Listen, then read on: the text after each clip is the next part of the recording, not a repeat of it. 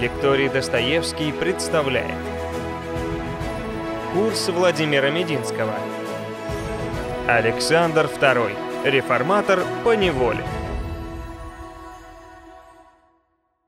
Добрый день, дорогие друзья, дорогие любители русской истории, телезрители, подписчики лектория Достоевский, радиослушатели. Я рад вас приветствовать на нашей регулярной передаче, посвященной интересным фигурам и интересным событиям нашей истории. Сегодня наш герой – человек, сыгравший невероятно, невероятно, я в третий раз скажу, невероятно важную роль в истории России. Это старший сын императора Николая I, Александр Николаевич Романов. Он же государь-император Александр II. Профессия царя – самодержца в России очень опасны. Со времен Петра I статистически насильственной смертью погибал каждый третий, а может быть даже процентов 40 самодержцев. То есть как пехотинец на передовой, как боец штрафбата. Тяжелая и опасная профессия. Александр II погибнет на боевом посту. После целой цепочки покушений будут гибнуть его близкие, охранники, помощники, просто случайные люди, солдаты, железнодорожники. Он станет объектом целенаправленной травли террористов. Он пережил 7 покушений, 8 покушений, 11 покушений, это как считать. Есть истории про гадалку, которая якобы нагадала ему, что он погибнет в результате, соответственно, 7, 8, 11 покушения. Речь не об этом. Речь о том, что Александр II погиб, не будучи ни самодуром, ни сумасшедшим на троне, ни тираном. Он был очень добрым, отзывчивым, благожелательным человеком. У него было повышенное чувство эмпатии, сострадания. Это военный, это генерал, человек, получивший профессиональное военное образование. Александр II был назван своими подданными освободителем. Он дал то, чего не мог дать никто из его предшественников. Ведь крепостное право – это пороховая бочка, лежащая под фундаментом империи. Так говорил его отец Николай. Убежденный противник крепостного права, многократно создававший разного рода секретные комитеты, которые должны были придумать, ну как же, наконец, покончить с этим позорным и, в общем-то, экономически и политически невыгодным для России явлением. Как это сделать, чтобы не развалилась вся страна? Базовый цемент, который скреплял Российскую империю, служилое дворянство одномоментно не обнищало, не перестало быть опорой государства. Никто не понимал, как это сделать. Дядя Александра, его тезка Александр I, выступал и за Конституцию, и за конституционную монархию, и многократно давал поручения своим доверенным лицам, министрам, приближенным, разработать проекты ликвидации крепостного права. Будучи наследником престола, Александр II отправится в военную командировку. Ну, тогда это считалось в норме вещей. Его отец, такой же военный инженер, всех своих сыновей отправлял понюхать пороху, понять, что такое жизнь, солдатская лямка на войну. Все его сыновья были офицерами, генералами, Трое лично принимали участие в боевых действиях и были награждены Георгиевскими крестами, орденами Святого Георгия, правда, самой младшей четвертой степени, за личную храбрость. Александр II оказался в Чечне, непокоренный, незамеренным, в районе Валерика, по главе небольшого казачьего конвоя, человек из 20, наткнулся на группу вооруженных горцев, грабящих в этот момент аул, дал команду шашки наголо, Началась рубка, часть горцев взяли в плен. Александр лично ворвался в ряды противника и зарубил одного из наибов с саблей. Рядом не были, фотофиксации не вели. И, конечно, критически настроенные к самодержавию либеральные историки обязательно добавят, что не он зарубил, а какой-нибудь его адъютант. А Александр на только скомандовал, а сам чуть поотстал. Я в это не верю когда мы узнаем с вами побольше о личной храбрости Александра II, я думаю, что вполне в его стиле могло случиться и такое. И лично ворваться, и лично зарубить. Он офицер. Александр II один из немногих наших государей, императоров, который родился в Москве, на территории Чудового монастыря. Сейчас этого монастыря нет, там прекрасная площадь. В советские годы монастырь взорвали, варварски все уничтожили. Остались только подвалы, очень интересные, захоронения древних бояр, монахов. На месте монастыря построили такие казенные конторские учреждения, где находились учреждения ЦК КПСС, потом администрации президента. И вот буквально несколько лет назад все это было снесено. Обязательно придите в хорошую погоду и посмотрите, погуляйте. На месте прекрасная зеленая площадь в центре Кремля. А внизу открыт замечательный музей, он относится к музею Московского Кремля, подземный музей до Петровской Москвы, Москвы до Ивана Грозного. Той поры подземное захоронение. Очень интересно. Не буду забегать вперед и рассказывать вам. Может быть, когда-нибудь хватит времени, и об этом тоже поговорим. Александр, он старший ребенок счастливого отца Николая, совсем молодого человека. У государя-императора законных детей, наследников нет, и вряд ли уже будут. Как мы помним, Александр I старше своего младшего брата Николая почти на 20 лет. Он относился к нему как к сыну, а тот как к отцу. У среднего брата Константина в семье все тяжело. Они де-факто разведены с супругой. Тоже нет законных детей. У него были незаконные. Константин тоже был хорошим отцом, но это были незаконные дети. И вообще идет речь о том, что он вступит повторно в совсем не царский брак с польской дворянкой. Поэтому высокие шансы, что племянник императора, новорожденный мальчик, тезка, названный в честь старшего брата, Александр может унаследовать корону. 1818 год. В Москве дается 201 залп из орудия. Это самый большой салют в истории империи. С самого начала Николай старается воспитать Александра как будущего наследника престола. Возможно, будущего императора. Получился очень хорошо образованный, блестяще подготовленный. Как бы сейчас сказали, с двумя дипломами и одной докторской степенью. Добрый, отзывчивый, повидавший страну, повидавший Европу человек. Не такой железной воли, как отец. Не такой энергии и целеустремленности, как Петр I. Не такой хитроумности, как бабка Екатерина или как дядя Александр I, повелитель Европы. Обычный человек, хороший, хорошо воспитанный, хорошо образованный, добрый. В чем преимущество монархии по сравнению с республикой?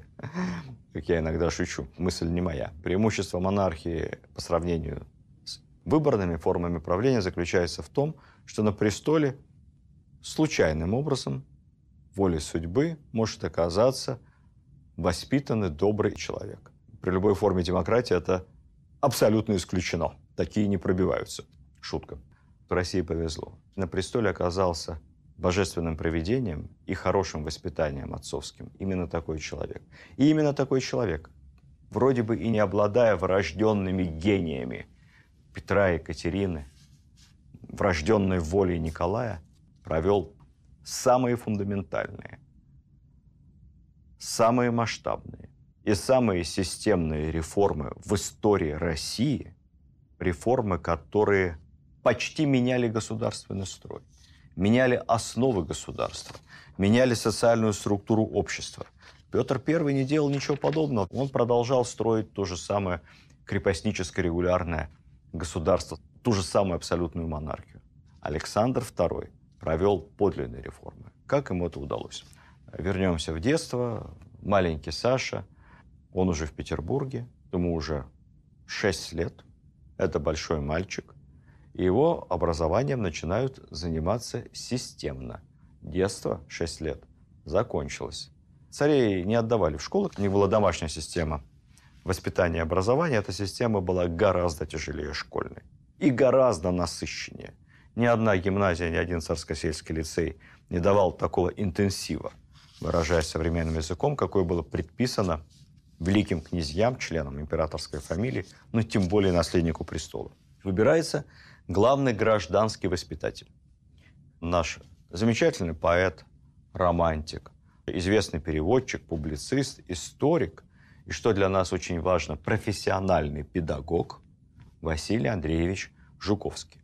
Василий Андреевич разработал рассчитанную на 12 лет обучения глубочайшую программу по широкому спектру наук, При этом предполагалось, что вот в эту программу будет входить и полный гимназический курс углубленный, и полный университетский курс углубленный, и также полная программа военного образования. По окончании этого курса Александр как бы имел два диплома. Университетский, классический и военный, позволявший ему не просто служить в армии, а служить на командных должностях. Что касается военной части, все просто. У Жуковского был зам, зам по армии.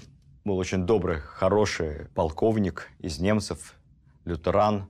Саша маленький души в нем не чаял. Он занимался как раз всей военной частью. Строевая подготовка, обращение с холодным огнестрельным оружием, гимнастика, военные уставы, верховая езда, фехтование, стрельба. Хорошая спортивная подготовка. Вообще Александр высокого роста, крепкий, стройного телосложения. Почти ничем не болел, у него была от рождения астма, но, к счастью, в легкой форме. Более ничего. А вот гражданской частью занимался Жуковский. Интересно не только каких он подбирал преподавателей, а преподаватели были самые лучшие. Экономику преподавал министр финансов, Конкрин, один из лучших министров финансов той эпохи. Право небезызвестный Спиранский. Русский язык и литературу сам Жуковский. И так далее. Самые лучшие учителя. Помимо этого, Жуковский ставил во главу угла нравственное воспитание цесаревича. То есть определение, что такое добро, что такое зло, а также умение анализировать, размышлять, делать выводы, работать с информацией. Я все время говорю своим студентам, что задача учителя, преподавателя и ваша задача в процессе обучения не забить себе голову цифрами, фактами, датами, именами. Нет. Задача научиться думать, научиться размышлять, научиться делать выводы. Этому старался в сочетании с нравственным законом обучить своего воспитанника Жуковский. Они кейс-стадис проводили на примерах, что такое хорошо и что такое плохо – Чему учил Жуковский? Власть царя от Бога. Несомненно. Мы с вами в империи.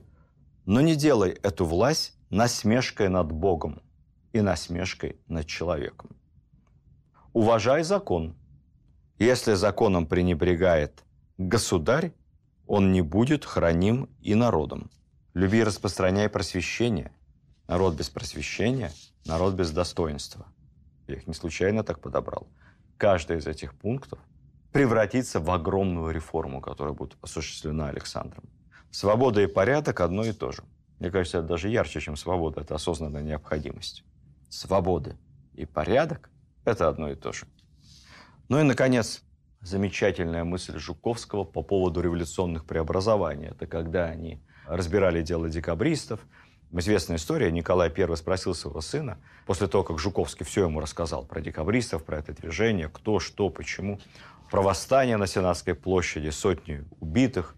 И вот Николай спрашивает, ну вот, Саша, все ты теперь знаешь, а теперь скажи мне, а как бы ты их наказал? Саша помолчал сказал, папа, я бы их простил. Ответ отцу не понравился. Какую мысль прививал Жуковский в части революции и революционеров? Кавычки открываются. Революция есть безумно губительное усилие перескочить из понедельника прямо в среду. Но и усилие перескочить из понедельника назад в воскресенье столь же губительно.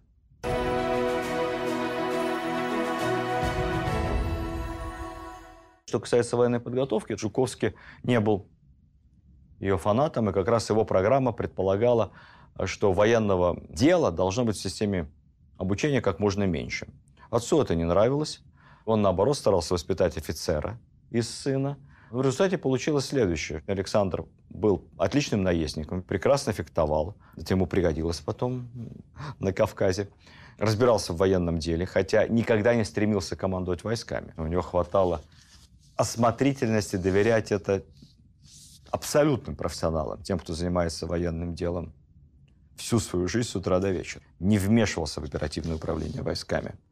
Но в то же время не стал ни хорошим военным инженером, как его отец, ну и вообще сосредоточился главным образом на реформах не только в армии, но и на реформах гражданского дела.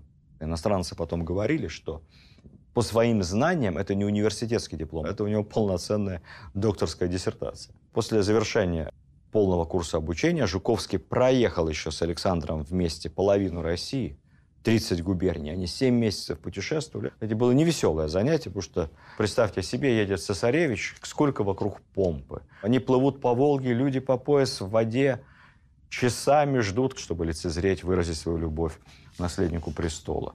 Они въезжают в город на карете, их окружают толпы тысячи людей, никакие жандармы, никакая полиция. Она была ничтожна по своей численности. Даже не буду называть цифры численности полиции того времени, чтобы обы что не подумали.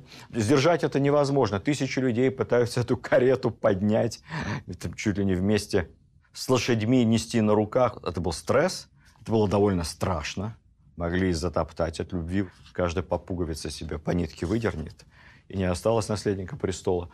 Тяжело морально, потому что все время обращались с просьбами.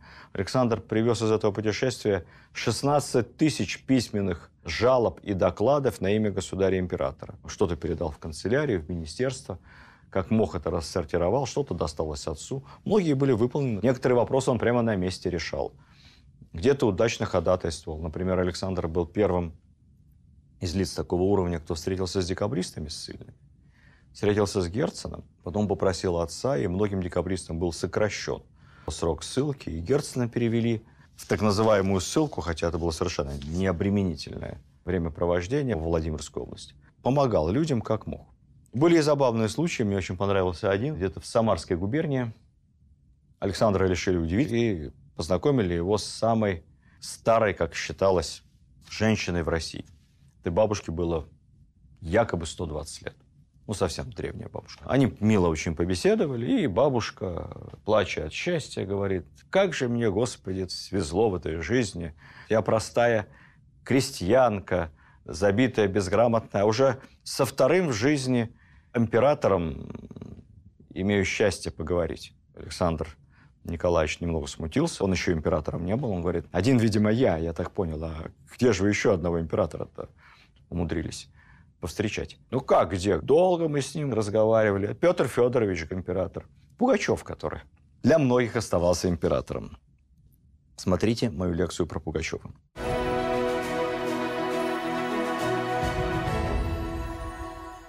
Александр учился хорошо. Он отлично знал свободно абсолютно пять языков, естественно. Язык главного геополитического конкурента Британии, английский. Язык семьи второй, немецкий, все-таки его мама немка. С родственниками надо общаться. Латынь, как и полагается, французский, как полагается любому дворянину. И, что интересно, польский, потому что Александр ведь по совместительству еще и царь польский. Считалось правилом хорошего тона уважать своих подданных тем более столь непоседливых и шаловливых, говорить с ними на их родном языке. Усилиями умного отца Николая, хорошего воспитателя Жуковского, матери имена на Жуковского порекомендовала в качестве главного воспитателя. Он обучал ее русскому языку. Так он оказался в семье императора. Общими усилиями удалось из Александра сделать практически идеального самодержца. После путешествия по России Прежде чем приступать к исполнению каких-то служебных обязанностей, Александру подобрали фронт работы. Его отправляют надолго, почти на год за границу в Европу. Что стало причиной поездки? Помимо того, что посмотреть Европу, узнать чужую культуру в любом случае полезно будущему императору для кругозора. Причины было две.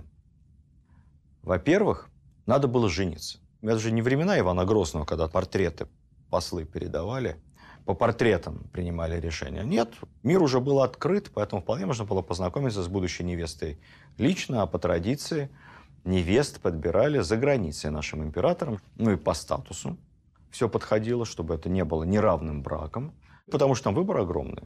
Германия раздроблена, там князей, эрцгерцогов, разного рода государей и владетелей пруд пруди. У них у всех дочери, поэтому большая поляна. Перед отъездом Александр получил секретный рукописный справочник. Справочник готовили его родители. Там были методично перечислены все возможные потенциальные невесты, ну, главным образом из германских принцесс. А вторая причина заключалась в том, что надо было это делать быстрее, потому что Александр и женщины – это вообще отдельная тема. Парень в расцвете сил, это 21-22 года.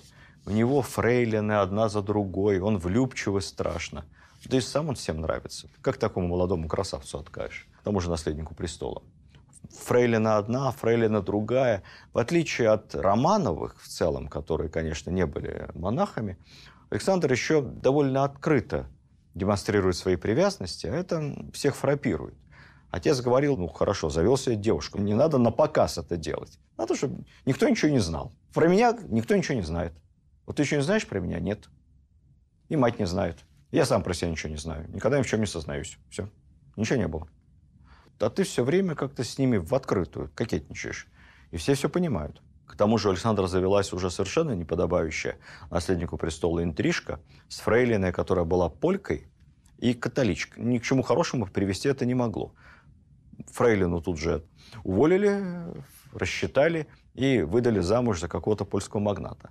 А Александра, чтобы он голову себе больше не забивал всеми мимолетными опасными связями, отправили в Европу жениться. Он методично по списку отсматривал кандидаток, и никто ему не нравился.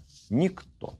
Была даже история с, с дамой, которая никак не могла попасть в этот список, потому что она была не то чтобы ровня, а может быть даже и более чем ровня Александру. Даму эту звали Виктория Александрина. Александрина, потому что крестным отцом ее был дядя нашего героя Александр I. Дама была англичанкой. Потом, правда, англичане как-то эту тему замылили. То, что у нее было двойное имя, из истории пропало, осталось только в глубоких архивах. Поэтому называли ее коротко Виктория или королева Виктория. Это та самая бабушка английской монархии, королева Виктория, которая правила 64 года, которая дала название целой эпохи максимального могущества, пика, расцвета Британской империи. При Виктории никогда не заходило солнце над Британией. Но в те годы это была молодая, 20-летняя девушка, девушка, которую очень тяжело воспитывали. У нее была необычайно властная мама. Уже королева, она продолжала спать с мамой в одной комнате. Мама от себя не отпускала никуда. Ей ни с кем не разрешали встречаться, общаться. Никаких ухажеров, упаси Господи. Жесточайшая диета. Причем диета не потому, что боялись за фигуру, хотя, может быть, и поэтому. Но главная причина, потому что, по мнению английской медицины, британские ученые доказали, что сдоба и варенье способствуют развитию эротических фантазий. Поэтому, чтобы без этих всяких, без лишней чувственности. Сладкого ей тоже не давали. Представьте, в таких ежово-спартанских условиях существует наша 20-летняя королева Британии Виктория, и появляется на горизонте очаровательная, в красивом мундире, стройная, с бритым подбородком. Тогда не было еще у него этих бакенбардов, этих усов густых. Посмотрите его молодые портреты, ну это просто красавец. Конечно, равнодушно остаться Виктория к нему не могла. Он пробыл в Британии довольно долго, по-моему, больше месяца. Ну, чуть ли не каждый день они вместе на балах, они вместе в театре, они вместе ужинают. Александр умел очаровать девушку, умел влюбить в себя. Она чахла, она сохла. Парламент и правительство были в ужасе. Это невозможно. Кит и медведь. Биполярный мир. Две главных империи на земле, британская и российская, два главных конкурента. Как они могут сойтись вместе? Что будет с Британией, если королем Англии станет Александр? Невозможно. Виктория надеялась. Петербурге переживали точно так же. Потому что они-то понимали, наши дипломаты соображали, что никаким королем Англии в случае свадьбы между Александром и Викторией Александр не станет. По британскому праву вся власть остается у королевы, которая унаследовала престол. А тот, кто станет ее мужем, ну или наоборот, если наследником будет мальчик, тот, кто станет супругой, становится лишь сопровождением. Если это муж, принц, консорт. Все. Ну и зачем мы готовили, вложили столько сил, 12 лет учился. Замечательный наследник престола, и отдавать его на третьей роли в какую-то Британию. Никто в Петербурге этого не хотел. Поэтому, когда Александр из Лондона уехал, Виктория рыдала, Виктория была в расстройстве, до такой степени, что не прошло несколько месяцев, как выскочила замуж моментально за первого встречного кандидата. К ней приехал в гости саксонский принц Альберт. Хороший человек, но не масштаб Александра. Виктория сама сделала ему предложение, говорят, на четвертый или на пятый день знакомства. До такой степени она была обижена на этого русского, который поматросил, конечно, ничего не было, пофлиртовал, какие-то зародил в ее девичьем нежном сердце надежды и уехал. Она, кстати, была совсем не во вкусе Александра, об его вкусах мы сейчас еще поговорим. Поэтому шансов у нее не было. Да и политика бы помешала, ничего бы не получилось. Такую нанес он душевную рану Виктории, что с той поры более отчаянной русофобки на британском престоле не было никогда.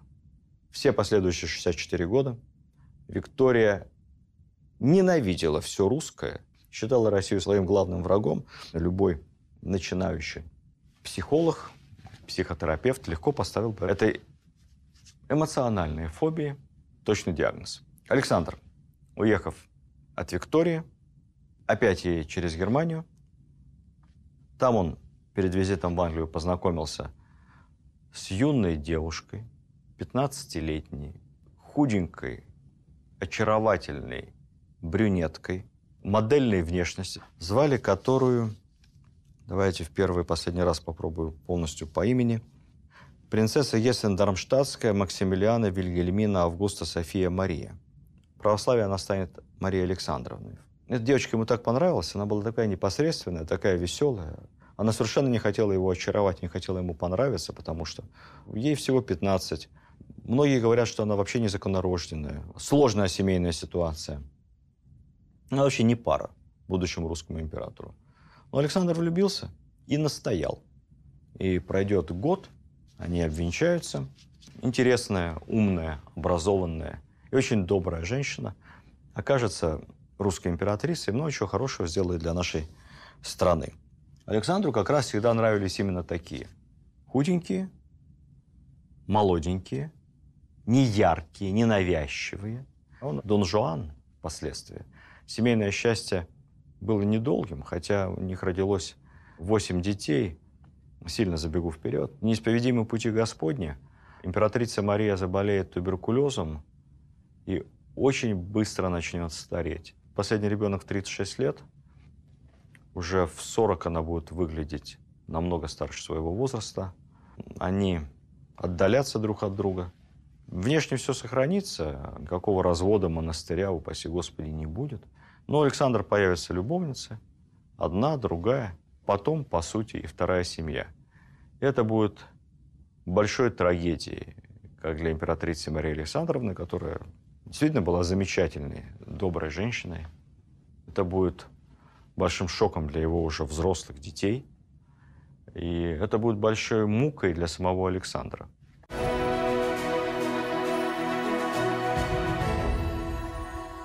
После того, как Александр возвращается из заграничного путешествия, женится, Николай, все-таки умный отец, начал постепенно вводить его в систему госуправления. Не просто поручая какие-то отдельные дела. Петр I тоже пытался поручать какие-то дела Алексею. Выдергивал какое-то задание, давал совершенно неподходящее его характеру, ничего хорошего из этого не получалось. Николай давал своему старшему сыну направление работы – давал ему должность в структуре и возможность понять, как эта структура работает. В 16 лет он принес присягу в качестве наследника престола. Чем принцип монархии стабильности? Что бы теперь ни случилось с императором, власть переходит автоматически к наследнику. Никакой революционер, террорист, бомбист ничего не добьется. Сразу же он повелевает ему присутствовать на всех заседаниях Сената. Через год делает его членом Синода, затем членом Комитета финансов, потом членом Комитета министров, Комитета по Кавказу, и множество разных правительственных комитетов, занимающихся конкретными проблемами. Вплоть до того, что Александр занимался строительством Московской Петербургской железной дороги, то есть самого большого инфраструктурного проекта того времени. Или строительством мостов через него. Он входил во все соответствующие учреждения, понимая, как они работают. Несколько раз во время отъезда Николая из Петербурга Александру официально передавалась государственная печать и право принятия решения, то есть он был, по сути, и о царя. Английский посол даже писал, такое ощущение, что в России одновременно правят два императора. Если помните, немного похожая система уже была в нашей истории, когда молодой царь Михаил Романов правил, по сути, одновременно со своим отцом, патриархом. Патриарх так и называл себя в документах – государь. Здесь ситуация чем-то была похожа. Конечно, вся власть принадлежала императору, но он очень много доверял своему старшему сыну. Это было очень важно, потому что таким образом Александр стал не просто одним из самых образованных и воспитанных монархов на российском престоле. Он стал одним из самых профессионально подготовленных монархов. Он прекрасно понимал, как работает вся государственная машина. Когда э, скончался его отец в разгар Крымской войны, Александру было 37 лет. Это совершенно зрелый человек. Умирая, Николай сказал ему, я сдаю тебе команду, сын, не в добром здравии. И действительно, в стране ситуация была очень тяжелая. Крымская война показала огромную техническую и инфраструктурную осталость нашей страны. Но Александр совершенно не собирался сдаваться. Он первое время думал продолжить боевые действия. Первым делом он выехал в Николаев, ближе к фронту. Кстати, англо-французская эскадра несколько раз пыталась захватить Николаев. Заняли Кинбургскую косу. Поэтому можно сказать, что Александр был почти на передовой. Там же, в Николаеве, Александр проводит совещание, собирая министров, военачальников, приглашает всех своих братьев, а я напомню, все три брата Александра, офицеры. Константин Николаевич, очень известный будущий реформатор, мотор Александровских реформ. Его с первых дней отец готовил как будущего морского офицера. И Константин Николаевич к этому моменту управляющим морским министерством. Кстати, он был самым самостоятельным, независимым из всех братьев. Николай доминировал, он все-таки волевой человек, а обычного такого мощного доминантного родителя всегда дети с подавленной волей. По крайней мере, пока отец жив. Вот это доминирование Константина никак не касалось. Знаете почему? Очень просто.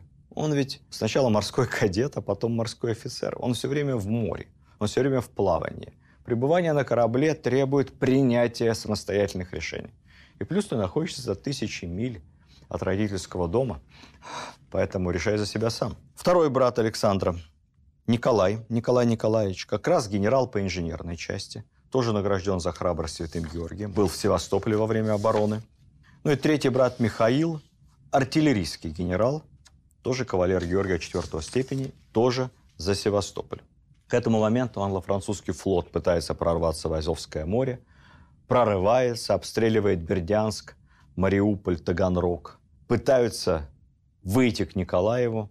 Как бы ни был настроен Александр на продолжение войны, все-таки, это, наверное, самое главное, самое лучшее из его качеств, он умеет прислушиваться к профессионалам. И профессионалы убеждают его – что, продолжая войну, мы только ухудшим имеющиеся позиции. В России полностью развалена экономика.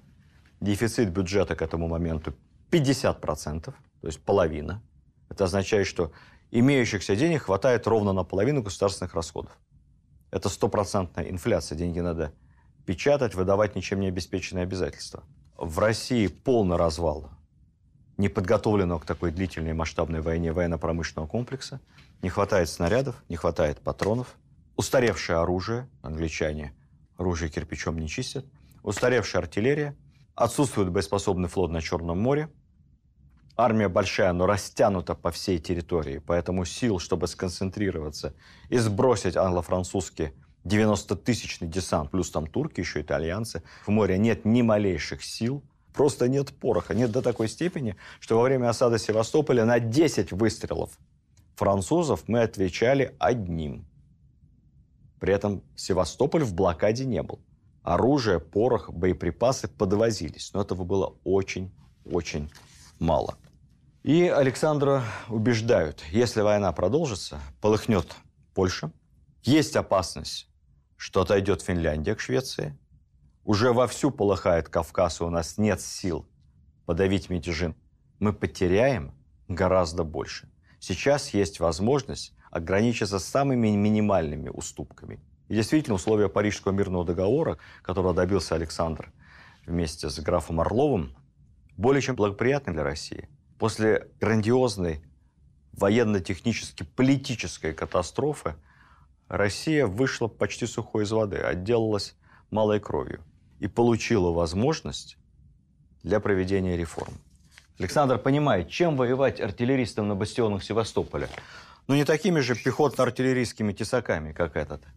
Вот он, русский пехотный тесак образца 1848 года, которыми были вооружены в Севастополе как раз артиллеристы, прислуга, иногда часть пехоты, укороченная сабля, потому что сабля болтается, она мешает в бою. Когда дело дойдет до тесаков, наш солдат, конечно, лучше всех, и неоднократно показывал это на Малаховом кургане. Но система военная не работала. И выиграть войну мы уже не могли. Поэтому по вошествии на престол были произведены положенные в данных случаях жесты милосердия. Александр амнистировал всех декабристов, амнистировал петрошевцев, амнистировал участников польского восстания 1830 года. Несколько тысяч поляков из ссылки вернулось домой. Приостановил на несколько лет рек русскую повинность, показал себя добрым государем. После этого всем было понятно, что нужно было приступать к реформам. Александр не торопился. Он собирал вокруг себя команду. Команду, которую называли либеральными бюрократами. Это были настоящие государственники, но государственники пассионарные, с необыкновенным огнем внутри. Большая ошибка заключается в том, что мы всех реформаторов рассматриваем как либералов, которые делают реформы с одной единственной целью, чтобы побольше западных европейских ценностей, побольше свободы непонятно какой, все распустить, всем все дать, всем все разрешить. Это совершенно неправильный подход. Штаб реформаторов, который сложился вокруг императора Александра, это в первую очередь его брат Константин, как раз руководитель морского ведомства, морской министр, как тогда говорили. Это его тетка, жена его дяди Михаила, младшего брата отца, немецкая принцесса, которая совершенно обрусела, великолепно говорила по-русски, была очень образованной, активно занималась благотворительностью, создавала Красный Крест. Именно его тетка организовала всю службу милосердия во время Крымской войны. Пирогов и госпиталь Пирогова работали в Севастополе на средства великой княгини Елены Павловны. Совершенно замечательная женщина. Она настолько искренне верила в необходимость эмансипации крестьян, тогда это называли эмансипацией, равноправием, освобождения крестьян, придания им равных прав гражданских, человеческих, свободными людьми. Так вот, она настолько искренне в это верила, что провела в своих личных имениях эксперимент и просто отпустила 15 тысяч крестьян по собственно разработанной модели с землей за выкуп на волю. И вот этот эксперимент Елены Павловны потом очень много практически помог при реализации великой реформы освобождения крестьян по всей России. Там было много интересных и ярких людей. Я, наверное, подготовлю отдельную лекцию по поводу реформаторов и штаба реформаторов Александра II, иначе у нас никакого времени не хватит. Это были люди яркие. Братья Милютины, например, военный министр, и младший брат его, замечательнейший юрист, подготовивший многочисленные реформы. Многие из них были людьми не особо знатными, среднего происхождения. Мама Александра все время ставила ему в упрек и говорила, где ты берешь вокруг себя этих Милютиных? Откуда это все? Посмотри, вот твоего отца, какие были сподвижники, какие у него были помощники. На кого не посмотришь, или князь светлейший или граф из самых поколениями столбовых дворян, или кто-нибудь из Рюриковича, в конце концов. Александр отвечал, мама, ну, знаете, мой отец был гением, поэтому он мог позволить себе окружать обычными исполнителями, выполнявшими его волю. А я человек простой, я не гений, поэтому мне нужны талантливые помощники. И действительно, Александр собрал вокруг себя огромный штаб самого разного происхождения, талантливых помощников. С их помощью провел реформы. О реформах этих можно говорить бесконечно. По идее, нормально одна лекция, одна реформа. Но чтобы нам здесь сберечь время и не удариться совсем уж в детали, я об одной реформе расскажу вам поподробнее. Все-таки это в какой-то степени моя военно-историческая специализация. А по остальным широкими импрессионистскими мазками, чтобы вы просто почувствовали сам дух реформ того времени. Итак, первая реформа, с которой начал Александр потому что он и сам хорошо в этом разбирался, и без помощников, была, как несложно догадаться, реформа армии, реформа военная. Какие-то действия начались буквально с первых дней. Был сокращен срок службы рекрутов до 15 лет. В несколько этапов проведено сокращение армии, потому что это огромная русская армия, почти 2,5 миллиона человек, непосильным временем лежала на российском бюджете. Армию сокращали в несколько этапов, в итоге сократили вдвое. Было несколько военных министров, которые помогали Александру в организации реформ, но одну фамилию я вам все-таки назову, как бы я ни повторял ее потом в своей лекции о реформаторах. Это Дмитрий Милютин, будущий генерал-фельдмаршал, последний генерал-фельдмаршал Российской империи. Он прожил очень-очень долгую жизнь. Скончался в 1912 году в возрасте 96 лет, похоронен на девичьем кладбище – Российское военно-историческое общество несколько лет назад по моей инициативе нашло заброшенную могилу. Ее просто залили асфальтом во время очередной советской реконструкции дорожек. Мы обнаружили там два захоронения. Самого Милютина, по сути, создавшего новую победоносную русскую армию после поражения Крымской войны – Нашли рядом еще одну могилу, могилу его супруги. Я напомню, что Милютин прожил 96 лет.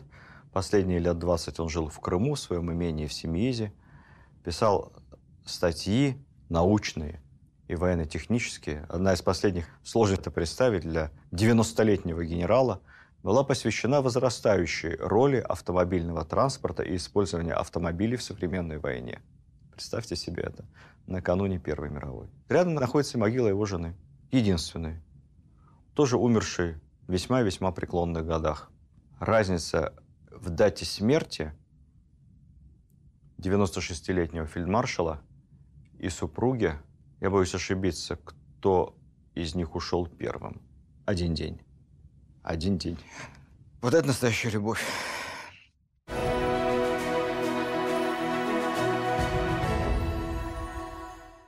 Что из себя представляет русская армия к моменту окончания Крымской войны? Да, героическая. Да, отличный офицерский корпус. Да, храбрые генералы. Генералы не были плохими. Я напомню, что во время сражений в Крыму нередко генералы лично водили войска колонны в атаку и гибли один за другим под вражеским шквальным огнем. Замечательный офицерский корпус, профессиональная армия, но технически отсталая, связь отстает, снабжение отстает, отношение к солдату в очень сильной степени зависит от личности офицера. Мы же помним с вами, солдаты забирали на 25 лет, ну, фактически на всю жизнь. Есть, конечно, шанс выжить, потом вернуться, получить надел государственной земли – еще если есть земля свободная, в той губернии, где захочет поселиться инвалид, ветеран после войны, получить какую-то ничтожную пенсию. Может быть, тебя дождется семья, если ты успел завести ее перед призывом, перед рекрутским набором, или где-то там в момент краткосрочных отпусков. Вдруг тебя отпускали в деревню ненадолго. А может быть, будешь жить один, никому не нужно.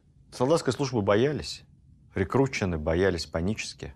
Уходили в рекруты как на смерть. Помните, солдатушки, бравые ребятушки, где же ваши жены? Песенка-то ведь совсем не веселая при всей своей бравурности. Наши жены пушки заряжены, а сестры, наши сестры, пики сабли востры. А дети, дети где ваши? Наши дети, пушки на лафете. Солдат, как правило, обречен бедность и одиночество. Не случайно в Уголовном кодексе того времени было понятие «отдать в солдаты». Это официальная государственная разновидность наказания. Милютин захотел изменить всю эту систему. И он смог это сделать. Он проработал министром 20 лет. За 20 лет и провел реформу, и где надо подрихтовал, и довел ее до логического завершения каждый из ее пунктов. Что было сделано? Очень быстро перечислю в части управления громадной армией. Множество структурных изменений. Погружаться не надо. Профессиональные военные, если интересно, почитают. Это система корпуса, дивизии, полки. Все было приведено в соответствие с требованиями момента. Впервые страна была разделена на военные округа. Как сейчас эта система сохранилась.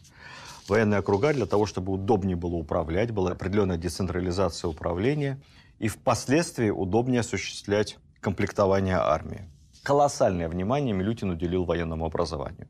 Он понимал, что современная война и современное оружие требуют грамотного солдата и требуют более грамотного офицера. Поэтому была расширена система подготовки офицеров. Разные были формы учебных заведений. Юнкерские училища, просто военные училища, множество кадетских училищ, которые потом были преобразованы при Милютине в военные гимназии. Улучшалось качество преподавания, увеличивался набор. Создана была при Милютине Академия Генерального штаба, а также появилось еще несколько специализированных академий, которые давали не простое, а уже высшее образование, как сверхуниверситет для офицера. Это инженерная академия, артиллерийская академия, военно-медицинская академия и военно-юридическая академия. В военно-медицинской академии впервые в мире был создан институт для женщин, женщин военных врачей. Можете себе такое представить?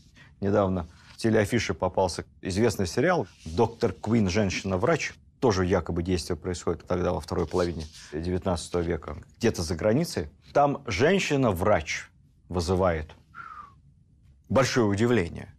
А у нас, и особенно во время потом русско-турецкой войны, в 70-е годы XIX века, были массовые военные женщины-врачи, и они очень помогали были очень эффективны. Почему кадетские корпуса переименовали в военные гимназии? Суть образования не сильно поменялась, просто добавилось чуть больше гражданских дисциплин. Задача была в том, чтобы выпускник корпуса ощущал себя не солдафоном по замыслу Милютина, а классически культурным человеком. Уровень культуры офицерского корпуса серьезно повысился. Реформа в вооружениях. Нарезное оружие, нарезная артиллерия, переоборудование всех крепостей. Талантливый инженер, который организовывал строительство укреплений вокруг Севастополя, Татлебин, становится начальником инженерного управления императорской армии и руководит реконструкцией крепостей, которые сыграют огромную роль потом, крепость Осовец. Брестская крепость в Первую и во Вторую мировую. Керченская крепость. Все это закладывается и делается при Милютине. В армии появляется военная прокуратура, военный суд, и работают там выпускники военно-юридической академии. Реорганизуются казачьи войска, становятся, с одной стороны, более регулярным, им это, конечно, не нравилось, более регулярным, более организованным и более похожим на кадровые кавалерийские части. А с другой стороны, Милютин, как человек прогрессивно мыслящий, добивается и большего самоуправления на казачьих территориях и в казачьих войсках в мирное время. Это уже казакам очень нравилось. Полная реорганизация перевооружения на флоте. Здесь вместе работал Милютин и великий князь Константин Николаевич. В России появляется мощнейший, один из лучших в мире броненосных флотов.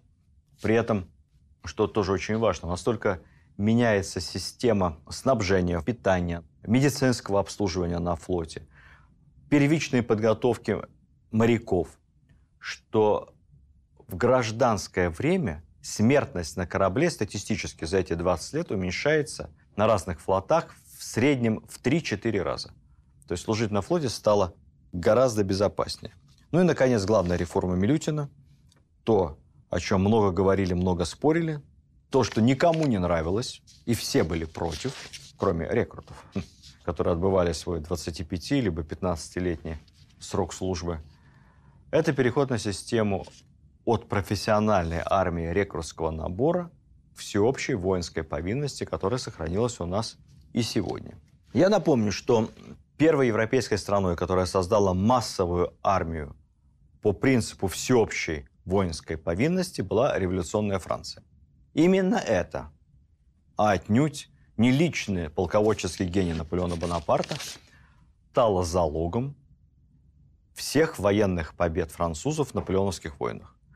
Они могли бесконечно пополнять армию, и она у них была самой многочисленной. Милютин провел реформу, когда вместо рекрутского призыва, когда служил, может быть, один из тысячи, но служил практически всю жизнь, когда большая часть, подавляющая офицерского корпуса, это были только дворяне, но дворяне при этом служили не обязательно, а по желанию, когда армия, по сути, была строго сословной, офицеры, дворянство, солдаты, крестьянство, когда армия стала единой и всеобщей. Несложно догадаться, что все дворяне были против. С этого момента принадлежность дворянскому сословию не освобождала тебя от воинской службы. Ты мог не хотеть стать офицером. Ну, тогда ты шел служить солдатом, унтер-офицером. Детали сейчас расскажу. Это не нравилось дворянам, потому что по мере армейской реформы все больше и больше разночинцев попадало в офицерский корпус, и таким образом это перестало быть исключительной дворянской привилегией. Отец Антона Ивановича Деникина был из бывших крепостных крестьян, которые получили свободу и в армии дослужились до офицерского звания. Как осуществлялась при Милютине всеобщая воинская повинность? Призывали не всех. Такая огромная армия империи была не нужна. Примерно призыву подлежала половина мужского населения, достигшего 20-летнего возраста. Кто освобождался от призыва? Целый ряд категорий по профессиям. Освобождались учителя. Считалось, что учитель в школьный или университетский делает настолько важное дело, что он защищает родину в классе. Пусть учат подрастающее поколение. Священники освобождались от призыва. Освобождались от призыва единственные сыновья в семье. Единственный сын не призывался освобождались от призыва сыновья, если старший сын уже служил в армии. Считалось, что в семье 2, 3, 4 сына, старший служит, этого достаточно. Остальные пусть займутся домашним хозяйством. Таких льгот было довольно много. Таким образом, призыв уже распространялся на половину населения. После того, как половина примерно освобождена служба в армии, все мужчины, подлежащие призыву и достигшие 20-летнего возраста, должны явиться в ноябре на призывные пункты, ну, когда сельхозработы закончились на селе. Разыгрывается жеребьевка. И далее призывников выбирают по жребию. Тот, кто вытянул жребий, идет служить. Тот, кто не вытянул, записывается в ополчение. Проходят небольшие курсы, как у нас было в советские годы. На дальнейшую жизнь это его мало влияет. Его могут призывать только в случае большой войны. Таким образом, число призывников еще существенно сокращается. А дальше для того, чтобы служить не 6 лет, не 7, а меньше, надо всего лишь хотеть учиться. Ничего более. Если ты закончил церковно-приходскую школу к 20 годам, начальную земскую школу, ты служишь уже не 6 лет, не 7, а 4. Если ты закончил городскую школу несколько лет, ты служишь 3 года. Если ты закончил полноценную гимназию, всего лишь полтора. А если ты окончил к этому моменту университет, то 6 месяцев. И все. Была еще одна интересная категория для тех, кто не хочет подвергать себя риску жеребьевки, а готов отслужить в армии добровольцем, не участвуя в этом общем ежегодном вытягивании жребия. Ты мог записаться вольно определяющийся. Обычно вольно определяющимся было лет 17, сразу после окончания школы либо гимназии. Они говорили, ну, мы не хотим ждать 20 лет, мы хотим послужить добровольцами. Они свободной волей определяли свое будущее. И в этом случае они поступали в армию, но, во-первых, они могли выбрать себе место службы, могли выбрать себе, как говорили, оружие, то есть выбрать себе те войска, где им интереснее служить. Ну, например, если вольноопределяющийся изучал медицину, фельдшерские курсы закончил или был студентом медицинского института, и он служил военным врачом в военном госпитале. Если вольноопределяющийся интересовался транспортным делом, работал на железной дороге, закончил соответствующее училище реальное, он служил в военно-транспортных частях, вольно выбирал себе направление службы. Слог службы такого добровольца, вольноопределяющегося, тоже был очень разным. В зависимости от разряда и от уровня его образования. Принцип такой же. Чем он более образован, тем меньше служит. Максимальный срок службы вольноопределяющегося – это где-то год, а минимальный – три месяца. С университетским дипломом – три месяца. И после этого, сдав соответствующий экзамен, получал погоны и корочку офицера запаса. При большой войне или при собственном желании мог пойти на войну уже офицером. Это была очень удобная система, и немало молодых людей, патриотически настроенных, либо желавших послужить в армии по профессии, как говорится, получить на всякий случай дополнительно еще одну офицерскую профессию, записывались вольноопределяющиеся, к ним хорошо относились, их очень уважали в русской армии. Обычно вольноопределяющиеся служат рядовым, на младших чинах, но их всегда отличали, у них была небольшая нашивка, до той поры, пока он не закончил срок службы и не сдал по желанию офицерски. В русской армии было принято к вольно определяющимся всегда обращаться только на «вы», как офицерам, и только по имени-отчеству. На «ты» ни в коем случае, никогда.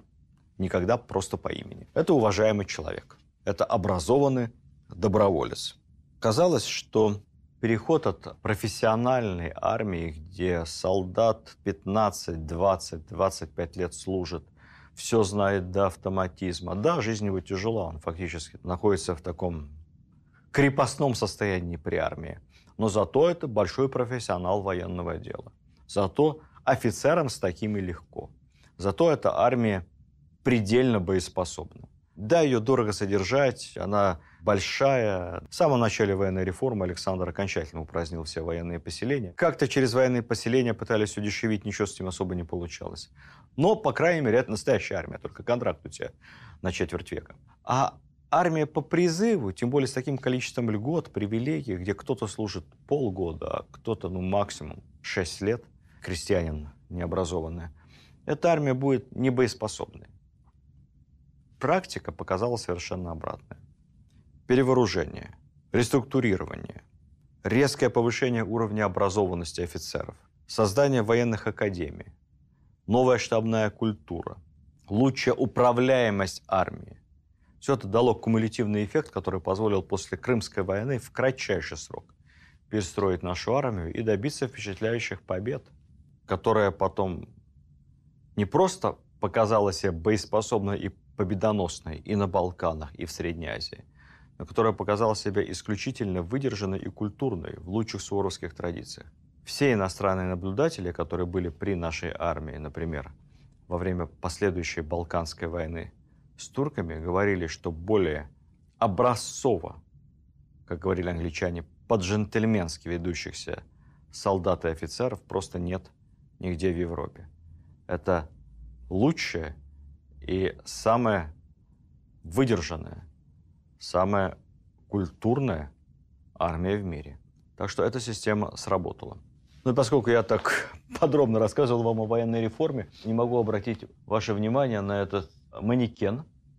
Мы ведь о военном образовании говорили. Мальчик из Воронежского кадетского корпуса, которая после Александровских реформ станет Воронежской военной гимназией.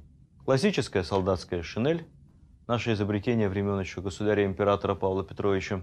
Башлык, одновременно шарф теплый и капюшон, который пристегивался к шинели – по тем временам довольно удобен. Башлыки – это изобретение наше, изначально в казачьих войсках. Многие армии мира переняли его у нас, и даже французские колониальные войска служили подобного рода башлыками, не шерстяными, а с какой-то другой материи, все-таки прохладнее, чтобы было, во французском легионе и в африканских частях. Обращаю ваше внимание, типичный головной убор Александровской поры – военная кепи.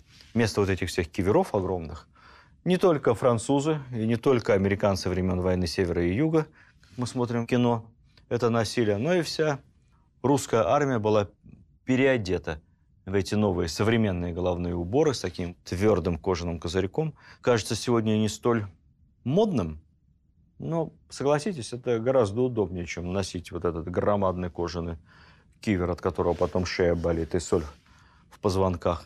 Так что солдатам нравилось. Так выглядел юный воронежский кадет. Ну давайте я прервусь, и наш рассказ о военной реформе Александра на этом остановится, потому что иначе мы увлечемся, и все это станет бесконечным, и вам это наскучит. Ставим здесь точку. Кому интересно, читайте книги по военной истории. Например, учебник по военной истории для школьников, подготовленный Российским военно-историческим обществом. Это такое замечательное учебное пособие. Мы сделали, в некоторых школах оно есть, А в следующей нашей беседе поговорим о гражданских реформах, о мирных реформах Александра, о том, чем нам по праву стоит гордиться. До следующих встреч. Видеоверсию данного подкаста смотрите на сайте достоверно.ру.